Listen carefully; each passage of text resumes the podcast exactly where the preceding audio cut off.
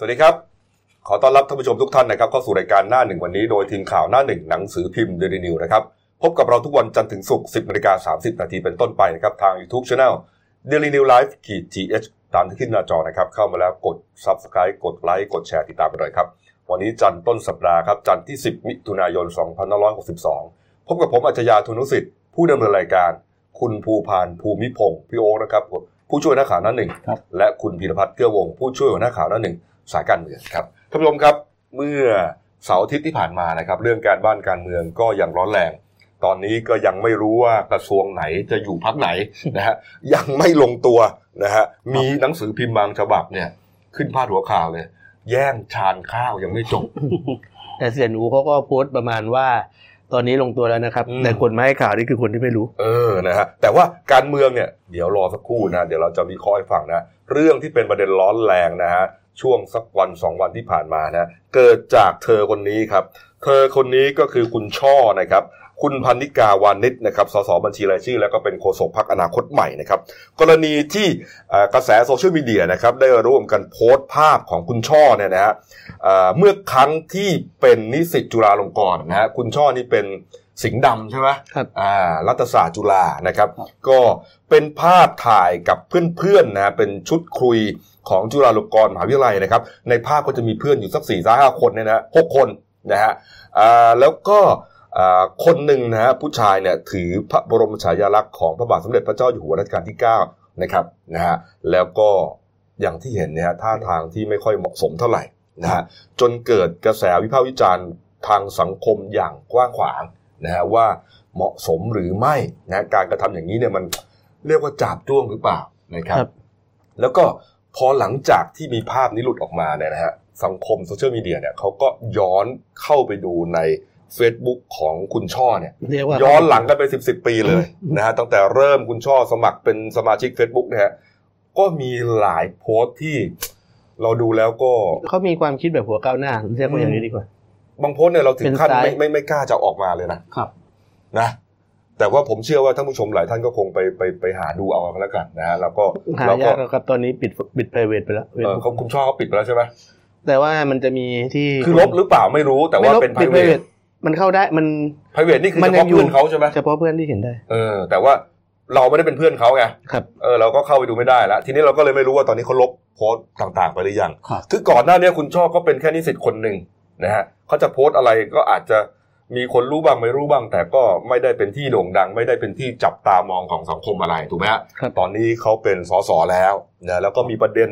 แทบจะทุกวันเลยเนี่ยนะฮะก็เลยถูกจับจ้องสุดท้ายก็ใช้ว่าโป๊ะแตกได้ไหมย้อนกลับไปดูเนี่ยครับ อืมก็ก็มีประเด็นที่สุ่มเสี่ยงนะครับ หลังจากที่มีประเด็นนี้มาครับ คุณช่อนะฮะคุณช่อก็ได้มาโพสต์ชี้แจงนะครับ บอกว่าเอ่อทำไมภาพนั้นไม่ควรมีคำบรรยาย คือคุณช่อเนี่ยได้โพสต์ภาพไอ้เมื่อกี้เนี่ยนะแล้วก็เขียนว่าไม่ควรมีคำบรรยาย คุณช่อก็เลยมาโพสต์แบบบอกงี้ครับเขาชี้ชี้แจงบอกว่า เมื่อวานมีเพจ Facebook ที่ทำงานปฏิบัติการข้อมูลข่าวสารทางจิตวิทยา หรือเรียกกันว่าเพจ I.O. นะครับให้กับคอสช กับสื่อมวลชนจำนวนหนึ่งนำภาพที่ช่อถ่ายเล่นๆกับเพื่อน ในช่วงรับปริญญาที่จุฬาเมื่อปี 2553 มาโจมตีช่ออย่างรุนแรง โดยพยายามเชื่อมโยงกับเรื่องสถาบันพระมหากษัตริย์ ช่อขออธิบายดังนี้ว่า ตอนนั้นเป็นยุคหลังรัฐประหาร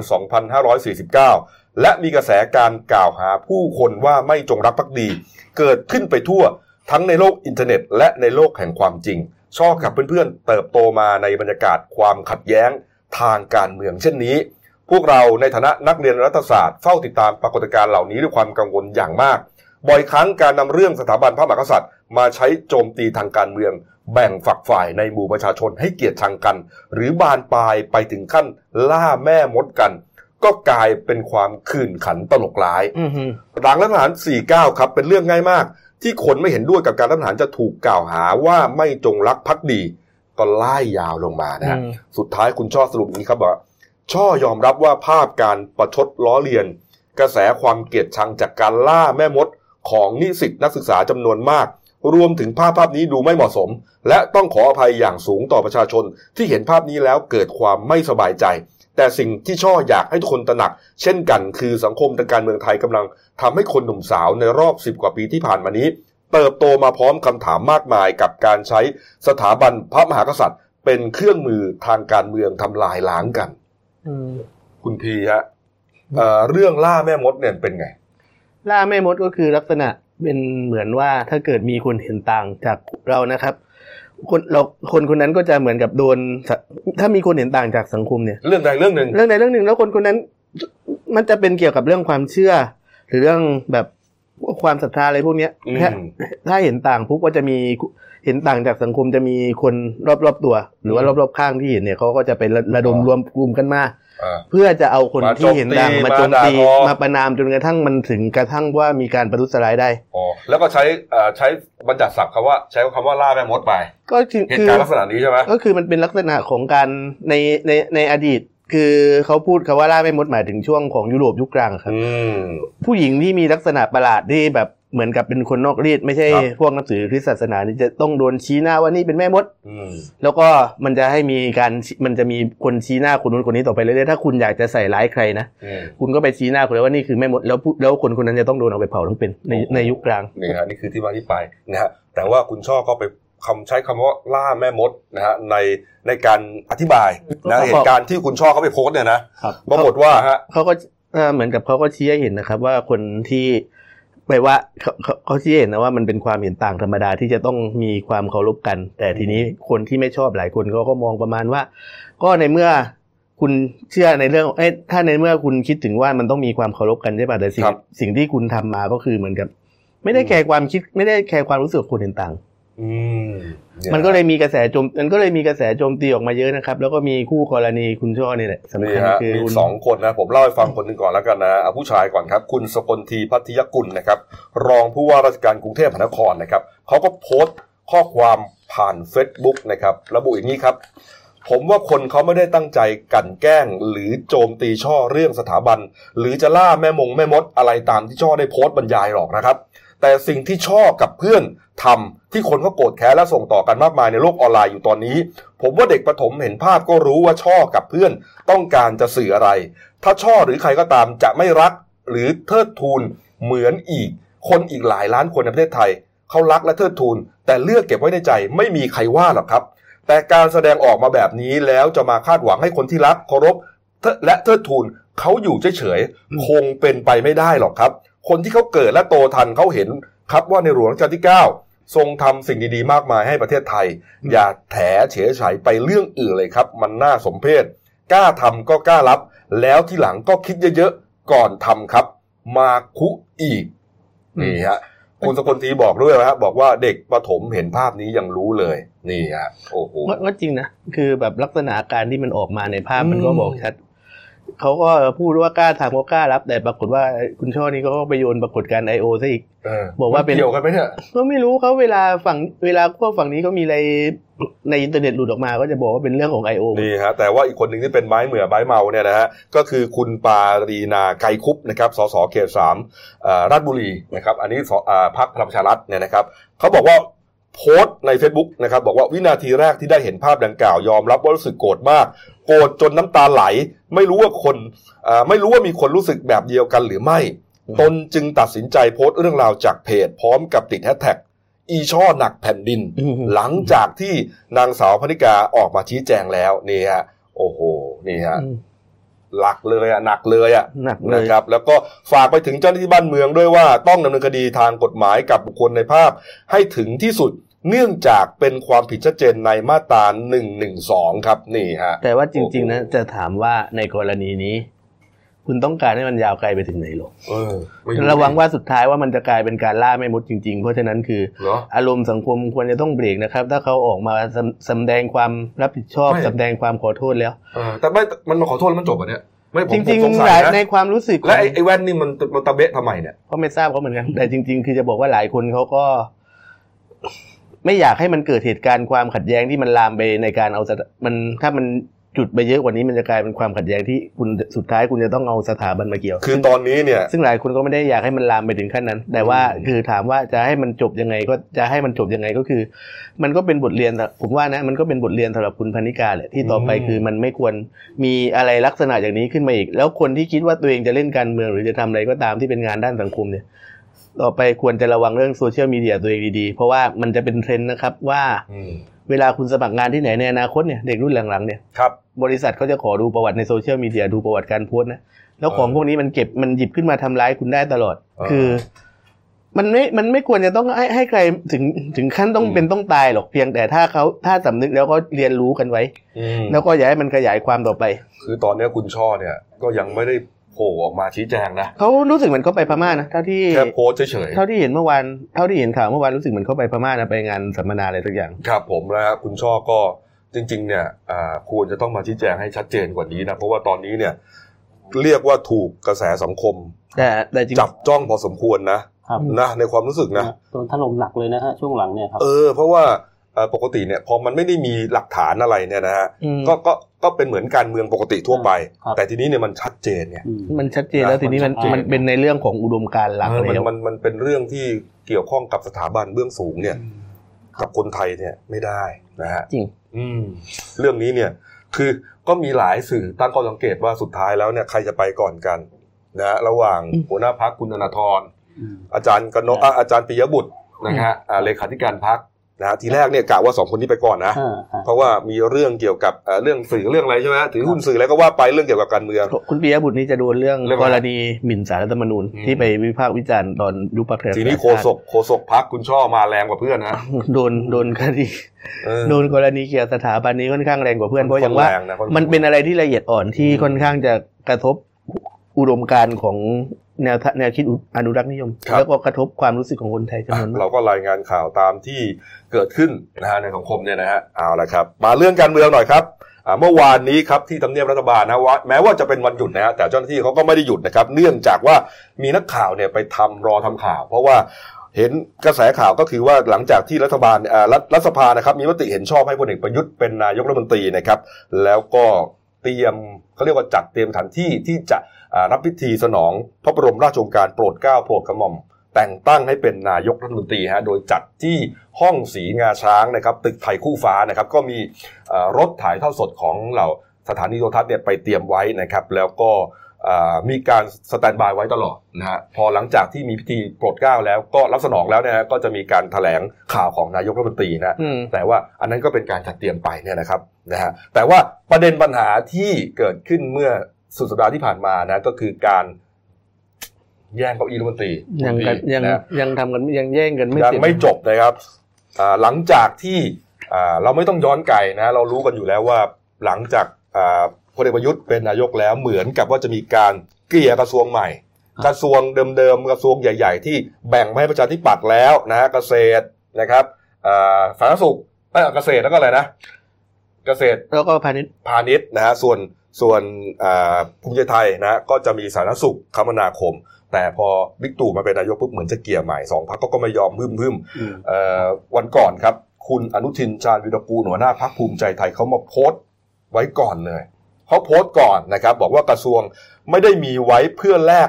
เมื่อเที่ยวแลกเปลี่ยนกันไปมา คือมีไว้ทำงานอืมโพสต์สั้นๆ แค่นั้น หลังจากนั้นครับคุณธนกรวังบุญคงชนะ รองโฆษกพักพลังประชารัฐออกมาโพสต์อย่างรุนแรงครับคุณพีครับ เขาสามสี่ข้อด้วยกัน เขาโพสต์ไว้เขาโพสต์ในลักษณะเหมือนกับคล้ายๆตอบโต้อ่าอืมคุณอนุทินนะครับ บอครักบว่ากระทรวงมีไว้ทำงานเพื่อประชาชน ไม่ใช่มีไว้เพื่อให้เข้าไปหางานให้บริษัทโอ้โหกระทรวงมีไว้ทำงานเพื่อประชาชน ต้องไม่ใช่เก็บไว้ให้บริษัทเข้าไปหางาน อืมแล้วก็ไม่มีอะไรที่ใครไปแลกมา มีแต่อืมหาความเหมาะสมอืมไม่ให้คนเขานินทาว่าเลือกกระทรวงให้บริษัทประมาณนี้นะครับอืมแล้วสักแล้วสักพักหนึ่งคืออาจจะนึกได้เนาะ ว่าชกข้ามรุ่นหรือเปล่าก็เลยลบทิ้งไปเลย คือเป็นการแต่ปัญหาคือล้อล้อคำของคุณอนุทินนะปัญหาคือนักข่าวแคปไว้เรียบร้อยแล้วแล้วก็อืมมีคนแคปไว้เรียบร้อยแล้วพร้อมปล่อยลงเน็ตตลอดแล้วก็บอกว่าคุณธนาครนี่ คือพูดง่ายๆว่ายังไงอะพลาดวันเดียวคุณพนิกาเลยเนาะของเขาโดนแคปของนู้นโดนขุดอืมเนี่ยฮะก็เลยกลายเป็นว่าอ้าวคุณเสียคุณอนุทินก็พอเหมันมือนเป็นกับว่าอะไรเหมือนกับว่าเอ่อคุณอนุทินเนี่ย ไม่ยอมคืนกระทรวง เพราะว่าจะเอาไปหางานให้บริษัทตัวเองนี่ใช่ไหมใช่ครับเขาก็พยายเขาก็พยายามเหมือนกับมันตีความได้อย่างนั้นแหละปรากฏว่าอืมคุณอนุทินเนี่ยก็ไม่นิ่งนะเขาก็โพสต์วัดสมเด็จ ไอ้พระสมเด็จวัดระฆัง ในตอนกลางคืนวันนั้นสักประมาณสามสี่ทุ่มอ่าอ่าอ่าอ่าแล้วก็มีคนเข้ามาแสดงความเห็นอย่างมากอ่าจริงๆ อันเนี้ยไม่ได้เกี่ยวกับการเมืองนะเขาก็โพสต์ของเขาไปนะแต่แต่หมัมานยถึงแต่ว่าแต่บางเอิญแกโพสต์นั้นนี้เออแต่บางเอิญแกแชทไงแกบางเอิญแกแชทไงเออแล้วก็คือแกแกก็ก็เหมือนมีคนมามามาคอมเมนต์เยอะแยะไปหมดนะแล้วแกก็ตอบแทบจะทุกคอมเมนต์เลยนะ ผมไปไล่ดูเนี่ยฮะมีคอมเมนต์หนึ่งครับนะเขาบอกว่ามีคนเขาคอมเมนต์มาบอกว่า รุ่นนี้กันคนปากดีสามมิตรได้ปะคะ คุณอนุทินตอบว่าไงฮะ เนี่ยนะเป็นนี่ฮะแบบนั้นต้องเอาตะกร้อครอบปากเท่านั้นครับ นี่ฮะเป็นบทดิ้งเลยอืมแล้วเขานี่ฮะก็ยืนยันในการแชทของเขานะครับ ว่าไม่มีการเออไม่มีการเหมือนกับอืมเจรจาใหม่แล้วตอนนี้ทุกอย่างตกลงแล้วคนที่ออกมาให้ข่าวนี่คือคนที่ไม่รู้ครับนี่ฮะทางคุณอันก็พูดง่ายๆว่าเดี๋ยวเราก็รอดู feedback ของภูมิใจไทยเอ้ยของพรรค พลังประชารัฐวันนี้แล้วกันอืมคือเป็นเรื่องหนักแล้วว่าสองเสาร์อาทิตย์ที่ผ่านมาสองพรรคแสดงอาการไม่พอใจไม่ในการแลกกระทรวงหมดเออเดิมเขาไม่เอาเลย เดิมมีข่าวคุณอนุทินเนี่ยเขาจะเอากระทรวงเอ่อเอ่อพลังประชารัฐเนี่ยจะเอากระทรวงพลังงานไปแลกเอาคมนาคมคืนครับ แล้วก็ถึงขนาดมีการให้ข่าวกันแล้วนะว่าถ้าได้พลังงานมาแทนคือภูมิใจไทยยอมแล้วก็คุณอนุทินเนี่ยจะย้ายไปนั่งพลังงานแทนอืมแล้วเอาคุณศักดิ์สยามชิดชอบน้องชายคุณเนวินนะครับมานั่งสาธารณสุขแต่ครับคุณอนุทินออกมาปฏิเสธแล้วว่าไม่ใช่ แล้วก็ในส่วนของพรรคประชาธิปัตย์นะครับ ก็มีข่าวว่าอ้าวไอ้นี่ดีลลดแลกแจกแถมอย่างแรงเลยตามที่เป็นข่าวคือออืมให้เอากระทรวงศึกษา ไปแลกกับกระทรวงพาณิชย์คืนอืมศึกษาแลกพาณิชย์คืนให้ได้พอเนาะถ้าประชาธิปัตย์ยอมก็คือจะมีเก้าอี้ว่าการสองเก้าอี้ให้เลือกเอาเก้าอี้ใดเก้าอี้หนึ่งแถมเป็นด้วยของใช่ไหมแถมด้วยก็คือ เก้าอี้รัฐมนตรีต่างประเทศอันหนึ่งแล้วก็เก้าอี้รัฐมนตรียุติธรรมอีกอันหนึ่งอืมแต่ว่า ประชาธิปัตย์ทางประชาธิปัตย์ก็ไม่ยอมนะครับ ทางคุณเทพไทยเสนาพงศ์กับครับทางคุณนิพนธ์บุญญามณีอืมรองคุณนิพนธ์อะรองหัวหน้าพรรคเทพไทยเป็นสสก็ออกมาพูดเมื่อวาน บอกว่ายืนยันว่าสิ่งที่พูดคุยกันเป็นดีลที่เราตกลงกันเรียบร้อยแล้ว แล้วมันเป็นเงื่อนไขที่ทำให้พรรคประชาธิปัตย์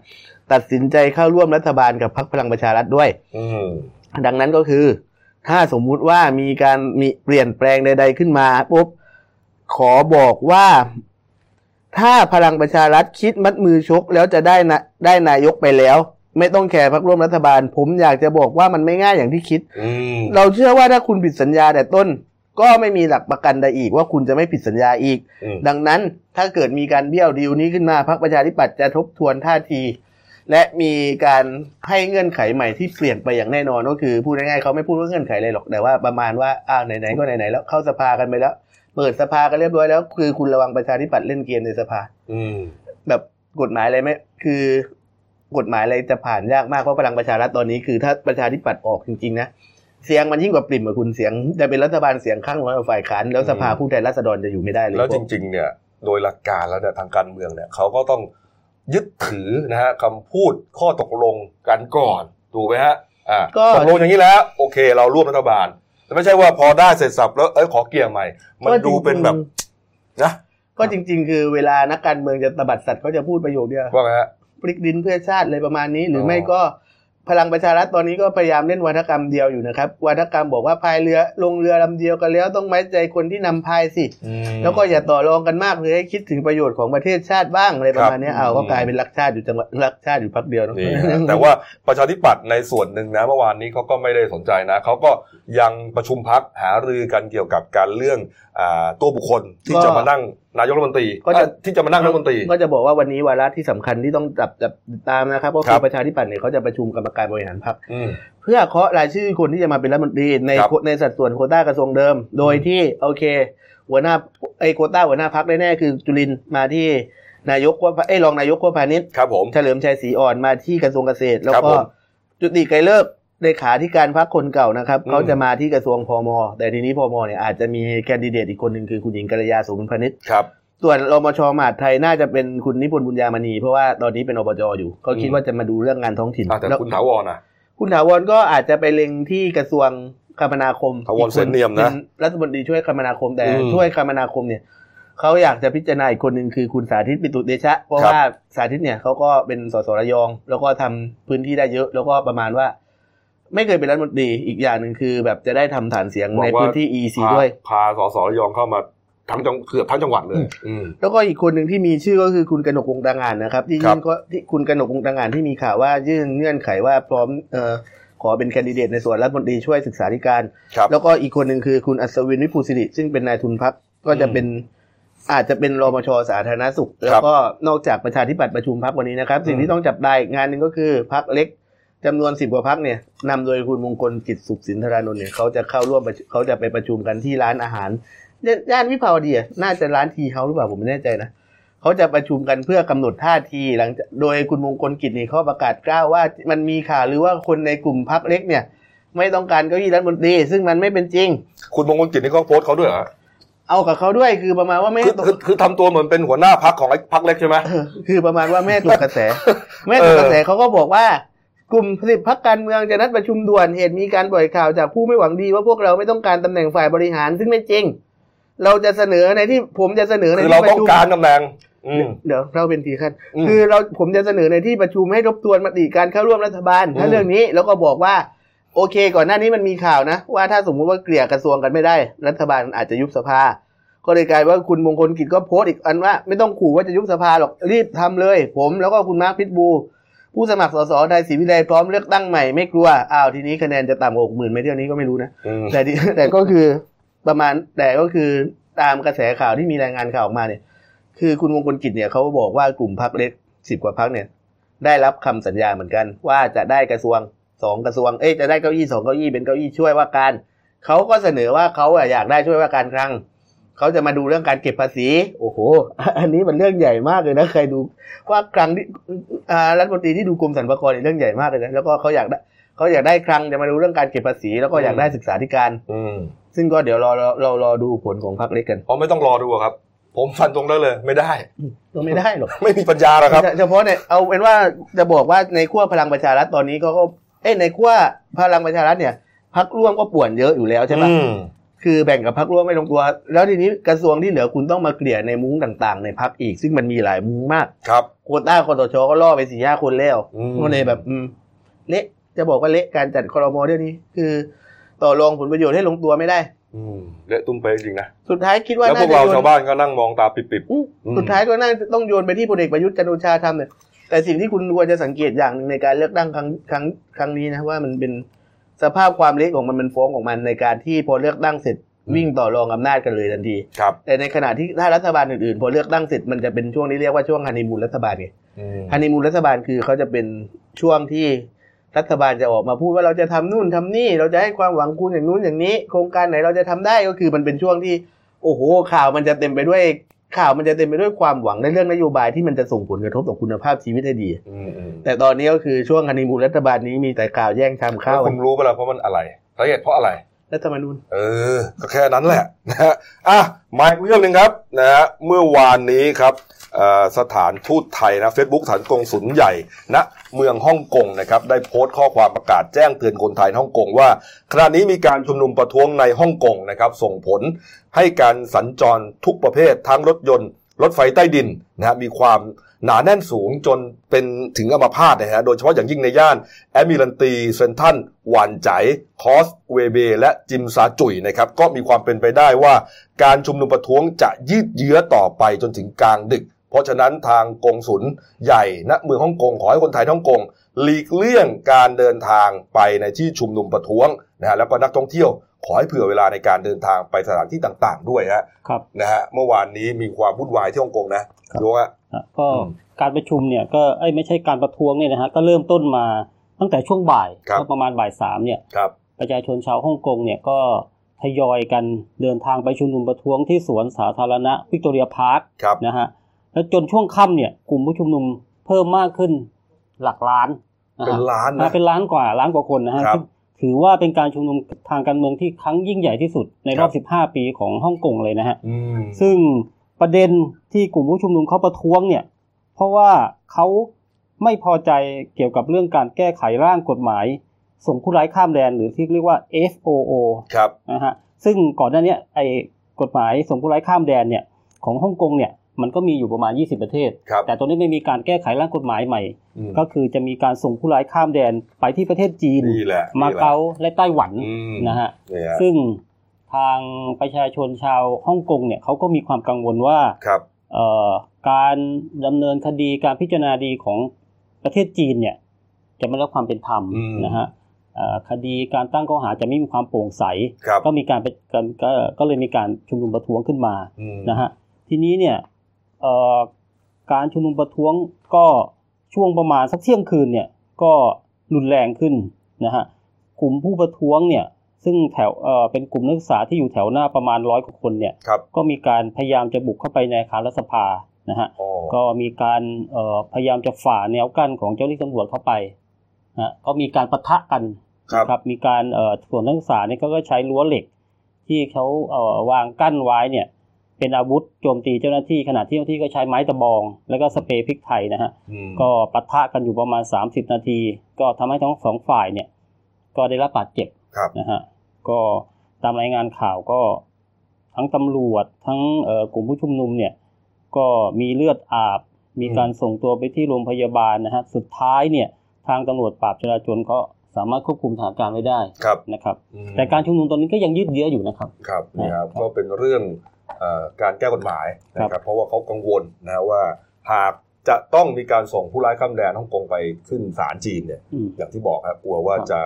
เอ่อไม่ได้รับความเป็นธรรมครับนะครับนะฮะแล้วก็อย่างเอ่อกองสุลใหญ่ไทยก็เตือนนะฮ่องกงนี่ใครที่ตอนนี้ใครชอบไปเที่ยวไปบินไปซื้อของสุดสัปดาห์นี้ก็ว่าหยุดไว้ก่อนกันแล้วกันคนไทย ชอบไปเที่ยวนะว่าเพราะว่าตอนนี้มีเหตุการณ์นะเดี๋ยวพักกู้เดียวออกมากฎหมายอะมามาขาประจำนะการ์ตูนของคุณขวดนะครับแหม เข้ามาเล่นการเมืองนะฮะเก้าอี้ดนตรีครับนี่ฮะมีก็มีเก้าอี้แล้วดนตรีหลายหลายหลายกระทรวงเนี่ยนะฮะแล้วก็ไอคนที่ลำอยู่นี่มีอะไรบ้างเนี่ยงูเห่าแมงสาบปลาไหลหนูตัวเหี้ยมีตัวอะฮะนั่นไงแลบลิ้นอ๋อ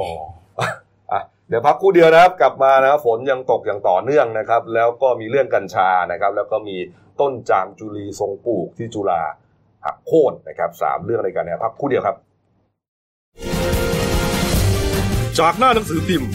สู่หน้าจอมอนิเตอร์ พบกับรายการข่าวรูปแบบใหม่ หน้าหนึ่งวันนี้ โดยทีมข่าวหน้าหนึ่ง หนังสือพิมพ์เดลิวิวออกอากาศสดทาง YouTube d e l i n e w l i v e ขีดทีเทุกวันจันทร์ถึงศุกร์10นาฬิกา30นาทีเป็นต้นไป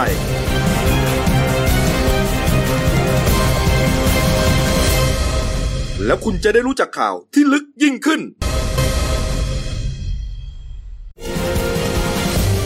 จากหน้าหนังสือพิมพ์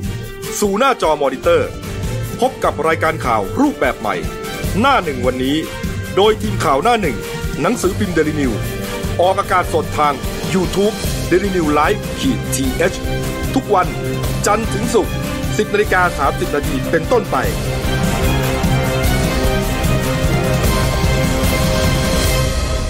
แล้วคุณจะได้รู้จักข่าวที่ลึกยิ่งขึ้น ครับผมช่วงสองของรายการหน้าหนึ่งวันนี้ครับคุณสิวสันต์เมฆสัจกุลนะครับที่หมูครับครับหน้าหนึ่งนะครับสวัสดีครับครับผมท่านผู้ชมครับเมื่ออมเช้านี้นะครับกรมอุตุนิยมวิทยานะครับเขาได้ประกาศแจ้งเตือนประเทศไทยนะ แทบทุกภาคเลยใช่ครับรวมแล้วก็ 30 กว่าจังหวัดนะคครัรับบบอกว่าฝนฟ้าขนองกระจายเตรียมตัวต้อนรับแน่นอนครับนะฮะวันนี้ 10 11อืม12 3วันครับ มาแน่นอนนะฮะก็ก่อนหน้านี้ก็สองสามวันก็ถล่มมาแล้ว ติดติดๆกันสุกร์ที่ผ่านมาอ่โอ้ใช่โหเมื่อคืนก็ตก ถล่มกรุงเทพครัก็บ ยับเยินนะฮะครับบางคนไม่ได้กลับบ้านเลยนะอืมอ่า เด็กนักเรียนนี่ต้องคุณครูต้องต้มข้าวต้มให้กินใช่เลยใช่ครับนะฮะ อืม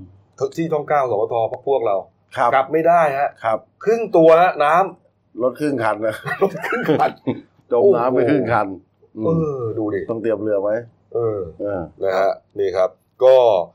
แล้ววันนี้นะครับ ก็ครับตามที่กรมอุตุนิยมเขาพยากรณ์เนี่ยนะครับบอกว่าเอ่อในแทบจะทุกภาคของประเทศไทยเนี่ยนะครับ ก็มีฝนประมาณ 60%ของพื้นที่นะครับครับแต่หนักที่สุดน่าจะเป็นภาคใต้โอ้โหภาคใต้นี่80%นะอันนี้เป็นภาพเก่านะครับ ก็เป็นครับภาพเมื่อวันศุกร์ใช่ไหมฮะใช่ครับหลังจากฝนถล่มไปแล้วครับนะก็ทิ้งร่องรอยของความตื้นตันใจให้พวกเราเนี่ยฮะ อันนี้แถวไหนเนี่ยอันนี้วิภาวิภาวดีดีอะเหมืวิอนภาวจะดีแถวๆหน้าโรงพิมพ์เรานี่แหละ อ่าวิภาวดีนี่ฮะนี่แหละครับนี่ฮะอันนี้ยังน้อยนะ เข้าไปในเมืองนี่โอ้โหเละเลยอะนี่ฮะจริงๆมันอาจจะเป็นเรื่องของการระบายน้ำไม่ทันก็ได้ล่าช้าก็ได้ ก็เป็นไปได้นะครับเพราะเพราะฝนตกทีไรเนี่ยคนก็พูดรอการระบายฮะพูดถึงใคร พูดถึงสองคนครับสองอย่างครับ คนหนึ่งผู้ว่ากทมใช่อีกคนหนึ่งแล้วไอ้ไอ้ท่อไอ้อุโมงค์ยักษ์อะครับเออมันทำหรือเปล่า ทำแล้วระบายไม่ทันนไม่ใช่รเขาบอกระว่าไฟฟ้ามันขัดข้องครับ เออ อืมนั่นแหละ แต่วันตอนนี้เขาแก้แล้วครับนะก็รอดูว่าวันนี้ฝนตก แล้วบอกว่าเย็นนี้มาแน่ อืมกรุงเทพนะครับ ช่วงบ่ายถึงค่ำนะครับ ก็เตรียมตัวรับกันแล้วกันนะฮะถ้าไม่มีอะไรผิดพลาดนะฮะอ่านี่ครับนะฮะนะฮะแล้วก็กรณีฝนตกเมื่อวันศุกร์ที่ผ่านมาเนี่ยนะครับเอ่อ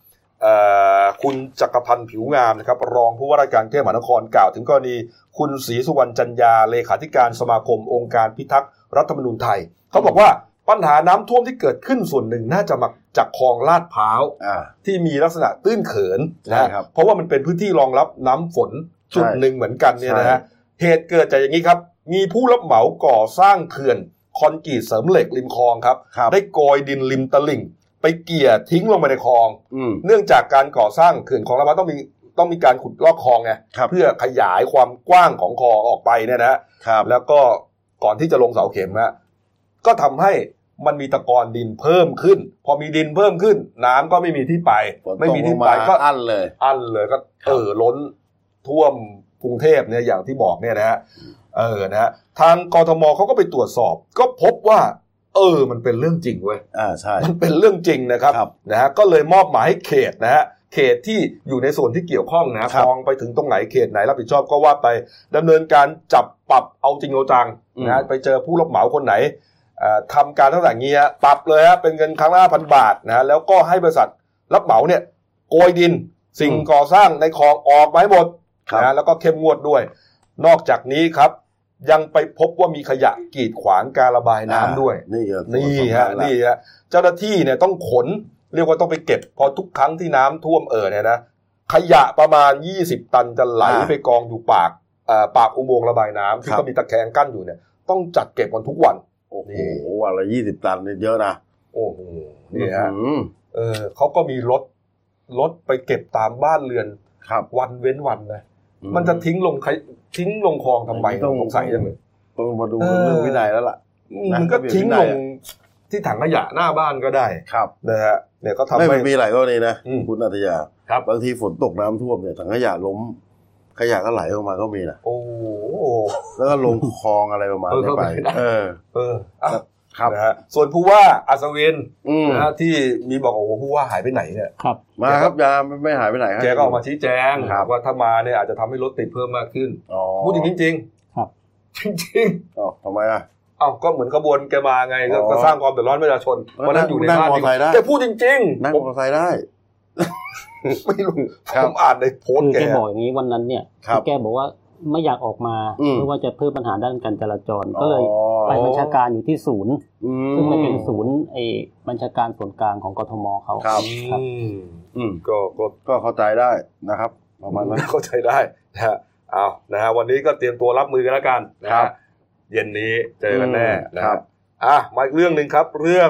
กัญชานะครับ หลังจากที่อาจารย์เดชาสิริพัฒน์นะครับ ประธานมูลที่ขวัญอ่าข้าวขวัญนะฮะเขาเดินรณรงค์ ให้กัญชาเนี่ยออกมาจากกฎหมายอ่ายาเสพติดประเภทใช่ห้าครับนะครับ ก็เดินกันมาจะครึ่งเดือนแล้วล่ะนะฮะอืมเมื่อวานนี้เห็นว่าเดินจากวัดป่าเลไลวรวิหารที่สุพรรณไปยังจุดหมายวัดบางประหมอนะครับ ที่สุพรรณเหมือนกันนะมีพี่แอดอ่ายินยงโอภากุลร่วมเดินด้วยนะครับเขาบอกว่าบรรยากาศคึกคักเลยอ่าบรรยากาศคือคักมากนะครับอืมก็พี่แอดก็บอกว่าดีใจ แล้วก็รู้สึกมีกำลังใจมากขึ้นนะครับครับ เพราะว่า ระหว่างพี่แอดเดินเนี่ยมีมีประชาชนพี่น้องประชาชนอืมมาให้กำลังใจมามอบดอกไม้มาส่งเสียงเชียร์ตลอดเวลาอืมนะครับ ก็ได้รับความต้อนรับอย่างอบอุ่น ซึ่งการเดินในครั้งเนี้ยเป็นการสร้างพลังนะครับ คือสนับสนุนให้กัญชาถูกปลดล็อกจากบัญชียาเสพติดประเภทที่ห้านั่นครับเองนะครับอืมโดยพี่แอดเนี่ยก็ก็บอกว่า ตอนเนี้ยหลายฝ่ายกำลังถกเถียงเรื่องปลดล็อกกัญชาว่าจะไปทิศทางไหนดีนะครับ ทุกฝ่ายก็พยายามหาทางออก แต่ดูแล้วยังไม่ลงตัวนะครับ ก็พี่นายแอดเองก็รู้สึกแบบสงสารผู้ป่วยที่ยังรอความหวัง แม้ว่าจะไม่มีความชัดเจนแต่ขอชื่นชมและและอาจารย์เดชาอย่างมากนะครับ ก็แต่งเพลงให้มาเพลงหนึ่งมหัศจรรย์กัญชานะครับอืมก่อนหน้านี้ก็มีเพลงกัญชาอยู่แล้วนะใช่ครับรักสามสิบเพราะตปีอนนั้นแล้วตอนนั้นพี่แอดทำอะไรอยู่ครับ ตอนนั้นสงสัยตอนแต่งเพลงกัญชาพี่แอดทำอ่าอะไรอยู่สงสัยอยู่ใต้ตัวกัญชาหรือเปล่าประมาณนั้นคือคือพี่แอดนี่ก็เป็น เป็นครับพรีเซนเตอร์เกี่ยวกับการรณรงค์กัญชาได้เหใช่มาะสมนะครับใช่ครับอืมเพนะลงเขาดังมากนะฮะกัญชาใช่ใช่ดังสุดๆนะครับอืมก็ตอนเนี้ยพี่แอ๊ดก็บอกว่ากัญชาเนี่ยตอนเนี้ยก็ยังเป็นสารเอ่อสารยาเสพติดอยู่ แต่ว่าพอพอมีโอกาสได้คุยกับมะเร็งเออผู้ป่วยที่เป็นโรคมะเร็งเนี่ยที่มีอาการดีขึ้นจากการใช้น้ำมันสกัดจากกัญชาเนี่ยครับก็รู้สึกว่าเออความคิดเปลี่ยนไปนะเออออะไรเงี้ยอ่าก็เลย ไปอบรมกับอาจารย์เดชาด้วยครับ นะครับ อืม แล้วก็ชื่นชมอาจารย์เดชาคือพ่อพระคนหนึ่ง ซึ่งพยายามหาวิธีช่วยผู้ป่วยโดยไม่ได้ผลประโยชน์ อืมเราไม่ได้หวังผลประโยชน์ทำด้วยใจจริง ๆ นะครับ ครับ ก็หวังว่าก็จะทุกฝ่ายคงยอมรับได้อืมถ้าปลดล็อกได้จริงก็อยากให้เป็นสินค้าควบคุมเหมือนบุหรี่เหล้าเอนะครับอมก็คือ แม้ว่ามันจะออกมาจากยาเสพติดก็ยังเป็นสินค้าควบคุมได้อยู่ใช่ เออนี่ฮะจากนั้นนายแอ๊ดก็ขอตัวเลยเออ ไปจัดแสดงคอนเสิร์ตเมื่อวานที่อนุสรณ์สถานดอนเจดีนะครับอืมเพื่อแสดงพลังสนับสนุนการปลดล็อกกัญชา พร้อมกลุ่มศิลปินที่มาร่วมแสดงคอนเสิร์ตถึง 21 วงนะครับอืมก็มีวายนอตเซเว่นปูแบ็กเคสปูหินเหล็กไฟวันนี้ครับมีพี่ตูนด้วยประมาณนั้นนะครับ แล้วก็เมื่อวานนี้ทางกรมแพทย์แผนไทยเนี่ยครับ อ่าก็เตรียมนัดหมายอาจารย์เดชาแล้วล่ะครับว่าว่าจะมาหารือกันเรื่องสูตร การเคาะสูตรกัญชาในวันที่ 12 มิถุนาที่จะถึงนี้นะคครัรับบ ว่าการจะมีการปรับปรุงสูตรยังไงไหม แต่ในเบื้องต้นอาจจะทางอาจารย์เดชาก็ยืนยันว่าจะไม่ปรับปรุงนะอืมก็ยังยืนยันว่าสูตรเดิมก็ใช้ได้ผลดีอยู่แล้วอืมก็อาจจะมีการขึ้นทะเบียนเป็นสำหรับยาพื้นบ้านครับอะไรประมาณนี้นะครับอืมก็ถือว่าก็ให้กำลังใจต่อไปนะครับครับสำหรับแฟนกัญชานะครับแฟนกัญชาอ่าผู้ป่วยครับ ผู้ป่วยผู้ป่วยความหวังของผู้ป่วยนะคเอรับอนี่ฮะอ่าครับนะครับ ก็ ใกล้แล้วล่ะนะฮะใกล้แล้วมีการใกล้รแล้วณรงค์กันเนี่ยนะครับก็ลุ้นกันมาต่อไปปิดท้ายที่ข่าวนี้นะครับครับเมื่อวานก่อนครับมีข่าวว่าต้นจามจุรีหนึ่งในห้าต้นนะฮะเป็นจามจุรีทรงปลูกของในหลวงรัชกาลที่9ครับเนี่ยนะฮะที่ปลูกไว้ตั้งแต่ปี 2505นะครับล้มลงนะครับหลังจากถูกพายุฝนถล่มเมื่อวันศุกร์แต่ว่าเอ่อล้มเมื่อวันเช้าวันเสาร์ครับนะฮะเหตุการณ์เป็นไงฮะพี่ว่าคือเอ่อข่าวนี้นะฮะทางเว็บไซต์ของจุฬา .ac. นี่นี่นี่โอ้โหรูปภาพเนี้ยอ๋อเนี่ยฮะคลิปล้มนะฮะเห็นเอเลยอล้มไม่เห็นเนี่ยนะฮะครับอ่าละครับเนี่ยฮะฮะคือเว็บไซต์ของจุฬาเนี่ย .ac.th เนี่ยก็ได้เปิดเผยรายละเอียดอย่างนี้นะฮะว่าศาสตราจารย์ ดร บุญชัยสถิตมั่นในธรรม ซึ่งเป็นเอ่อปฏิบัติการเอ่อปฏิบัติการแทนอธิบดี อธิการบดีด้านบริหารงานบุคคลของจุฬาเนี่ย ก็ได้มีการแจ้งข้อมูลว่าเอ่ออื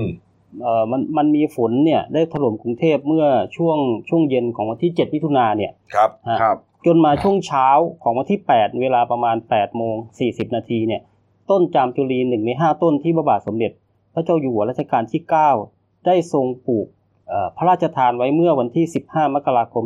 2505 เนี่ยครับเอ่อซึ่งทรงปลูกไว้บริเวณตรงข้ามลานจอดรถหอประชุมจุฬาลงกรณ์มหาวิทยาลัยเนี่ยครับครับ ก็ได้ถูกพายุพัด โหมกระหน่ำจนล้มลงอืมนะฮะจากการตรวจสอบเนี่ยรากทั้งหมดเนี่ยขาดทั้งหมดเลยนะฮะอืมก็ทำให้ไม่สามารถยกต้นขึ้นมาได้ ทางฝ่ายมหาวิทยาลัยก็ได้ทำการเคลื่อนย้ายเอ่อต้นเอ่อลำต้นเนี่ยเอ่อไปเก็บไว้ แล้วก็มีการตัดทอนออกมาเป็นท่อนๆครับเอ่อมีความยาวท่อนละประมาณ1เมตร50เซนครับนะฮะส่วนกิ่งใบต่างๆเนี่ยก็เอ่อเอาไปย่อยเป็นปุ๋ยครับ นะครับ แล้วก็เอ่อแล้วก็มีการชี้แจงว่าก็เหตุการณ์เนี่ยมันก็เป็นไปตามอายุขัยของต้นไม้ก็คือเป็นไปตามธรรมชาตินะคครัรับบก็แต่ว่าเราก็มีการจัดเตรียมไว้โดยการเอ่อมีการเพาะ เพาะพันธุ์ต้นลูกต้นหลานของอืมของต้นไม้จามจุรีที่พระราชทานปลูกไว้ คือเขาครับบอกว่าอ่ารากในขาดทั้งหมดหมายถึงว่าลำต้นเนี่ยอ่าขาดออกจากราก แต่ผมดูจากคลิปเนี่ยนะครับ พอเข้าจริงไม่น่าจะเกี่ยวกับพายุนะผมว่าเพราะคือเพราะเพราะต้นก็ยังตรงอยู่เนี่ย อาจจะผุอาจจะผุผุตามถ้าธรรผุมชาติเนี่ยนะของเขาอยู่แล้วหรือเปล่า ถ้าผุเนี่ยนะประกอบโดนโดนฝนด้วยนิดหถ้าน่อยผุเนี่ยอืมครับจะมาบอกว่าเป็นเรื่องของธรรมชาติเนี่ยเชื่อได้ประมาณ 50%เปอร์เซ็นต์ของผมอืมนะอืมคือต้นไม้เนี่ยเขาบำรุงรักษาได้ครับนะมีการฉีดเขาเรียกว่าฉีดวิตามินเข้าไปได้นะ แล้วคนก็เหมือนคนแก่นะฮะก็อาจจะมีเอาไป แม้ว่ามันจะมีรากปลูกอยู่ก็จริงนะแต่ว่าอ่าพออายุมากเนี่ยอ่าก็ใช้เสาไม้ค้ำยันเขาไว้ได้อืมนะฮะแม้ว่ามันจะเป็นธรรมชาติก็จริงนะแต่ว่าครับก็เรียกว่าเหมือนคนแก่อะอืมเอาไม้มาค้ำเขาไว้หน่อยนะฮะอืมแล้วก็ใส่วิตามินไม่ใช่ลดน้ำอย่างเดียวอืมเขาใส่ปุ๋ยใส่อะไร นี่ดูมันดูดูดูเปราะมากเลยอะจริงๆต้นไม้พวกนี้นะเขาอยู่เป็นร้อยปีครับใช่คือจามจุรีจริงๆจามจุรีนี่ร้อยสองร้อยปีก็อยู่ได้เลย อันนี้ถ้าอืมนับอายุ ที่ท่านทรงทรงปลูกไว้เนี่ยก็ประมาณ 57 ปีเองนะเออห้าสิบเจ็ได้ห้าสิบแปเป็นร้อยปีสองร้อยปีครับก็อยู่ได้ยิ่งต้นอย่างเงี้ยนะต้นใหญ่ๆอย่างเงี้ยนะโอ้โหอืมเยอะเลยนะ เออมันต้องดูด้วยนะมันมีหลายปัจจัยครับอืมก็เลยจะบางมีคนแมก็ลงเจาะหรือเปล่ามีอะไรหรือก็เปล่า ก็ฉีดยาครับมันแหละมันมองไม่เห็นต้องดูแลอืมต้องดูแลเขามีคณะก็ครับเลยคณะวิทยาศาสตร์อะไรพวกเนี้ยเขาดูแลได้ในความรู้สึกผมนะนี่ถือว่าเป็นสัญลักษณ์นะของของจุฬาเลยนะตัวอาจารย์จุลีโอ้โหนี่ถือว่าเรื่องใหญ่นะครับในหลวงรัชกาลที่ห้าทรงปลูกไว้รัชเนี่ยกาลที่เก้าเออขออภัยนะรัชกาลที่เก้าแล้วทรแล้งวปตลูอกนไว้เนี่ยตอนที่ท่านท่านท่านปลูกวันนั้นเนี่ยท่านครับมีพระราชดำรัสด้วยนะว่านี่อืมฝากต้นไม้ไว้ห้าต้นไว้เป็นเครื่องเตือนใจตลอดกาล โอ้โหโอ้โหอืมอืมนี่ฮะครับก็ถือว่าเป็นความสูญเสียนะครับอืมซึ่งก็นะครับต้องมีการปรับปรุงแก้ไขกันไปครับนะฮะที่เหลืออีกสี่ต้นอืมจุฬาก็ควรจะทำดูนุแลบำรุงรักษาให้ดีฮะเขามีวิธีครับ ไม่ใช่ว่าปล่อยรดน้ำไปอย่างเดียวไม่ได้ฮะมันต้องมีวิธีแล้วยิ่งเป็นต้นไม้ที่พระมหากษัตริย์ พระองค์หนึ่งเนี่ยทรงปลูกไว้เนี่ยคุณจะต้องดูแลให้ให้ให้ดีกว่านี้อะถือเป็นนะครับสิริมงคลอย่างยิ่งครับผมอืมอะมาดูหน้าหนังสือพิมพ์เราหน่อยนะครับหนึ่งดาว จริงก็ครับเห็นข้างหลังเนี่ยนะฮะข้างหลังหัวหน้าหมูเนี่ยนะครับครับผมเราจะเห็นเนี่ยนะอ่าชัดเจนอยู่แล้วนี่นะกลางให้ดูจีกันนะยกจับนิดหนึ่งครับนี่ฮะก็หลายเรื่องที่ไม่ได้เล่านะฮะครับอ่านี่นี่นี่เรื่องอาวุธฮะเจอที่ไหนฮะหัวหน้าหมูก็เจอที่ห่างจากจุดที่เดิมครับก่อนหน้านี้เจอเจอแล้วที่อำเภอขู่ขันศรีสะเกดนะเอครับอ แล้วก็หลังจากเมื่อวานนี้ก็มีการมีมีคนไปจับปลาทอดแหไปเจอเพิ่มอีกนะครับ ครับ ประเด็นก็คือว่าไม่รู้ใครมาซุกไว้ อืมแล้วก็มันเยอะมากใช่ไหมครับ เห็นว่าวันนี้ผมว่าตลอบินไปในการดีๆทั้งวันและทุกครับวันฮะอย่างจากนี้ไปเที่ยงตรงครับ รายการบันเทิงฮะอืมสดหมดเปลือกฮะครับเป็นผู้สื่อข่าวบันเทิงเนี่ยมาเล่าข่าวบันเทิงให้ฟังครับนะครับตัวจริงเสียงจริงนะครับอ่าวันนี้หมดเวลานะครับเราสามคนลาไปก่อนขอบพระคุณทุกท่านที่ติดตามรับชมครับลาไปก่อนครับสวัสดีครับ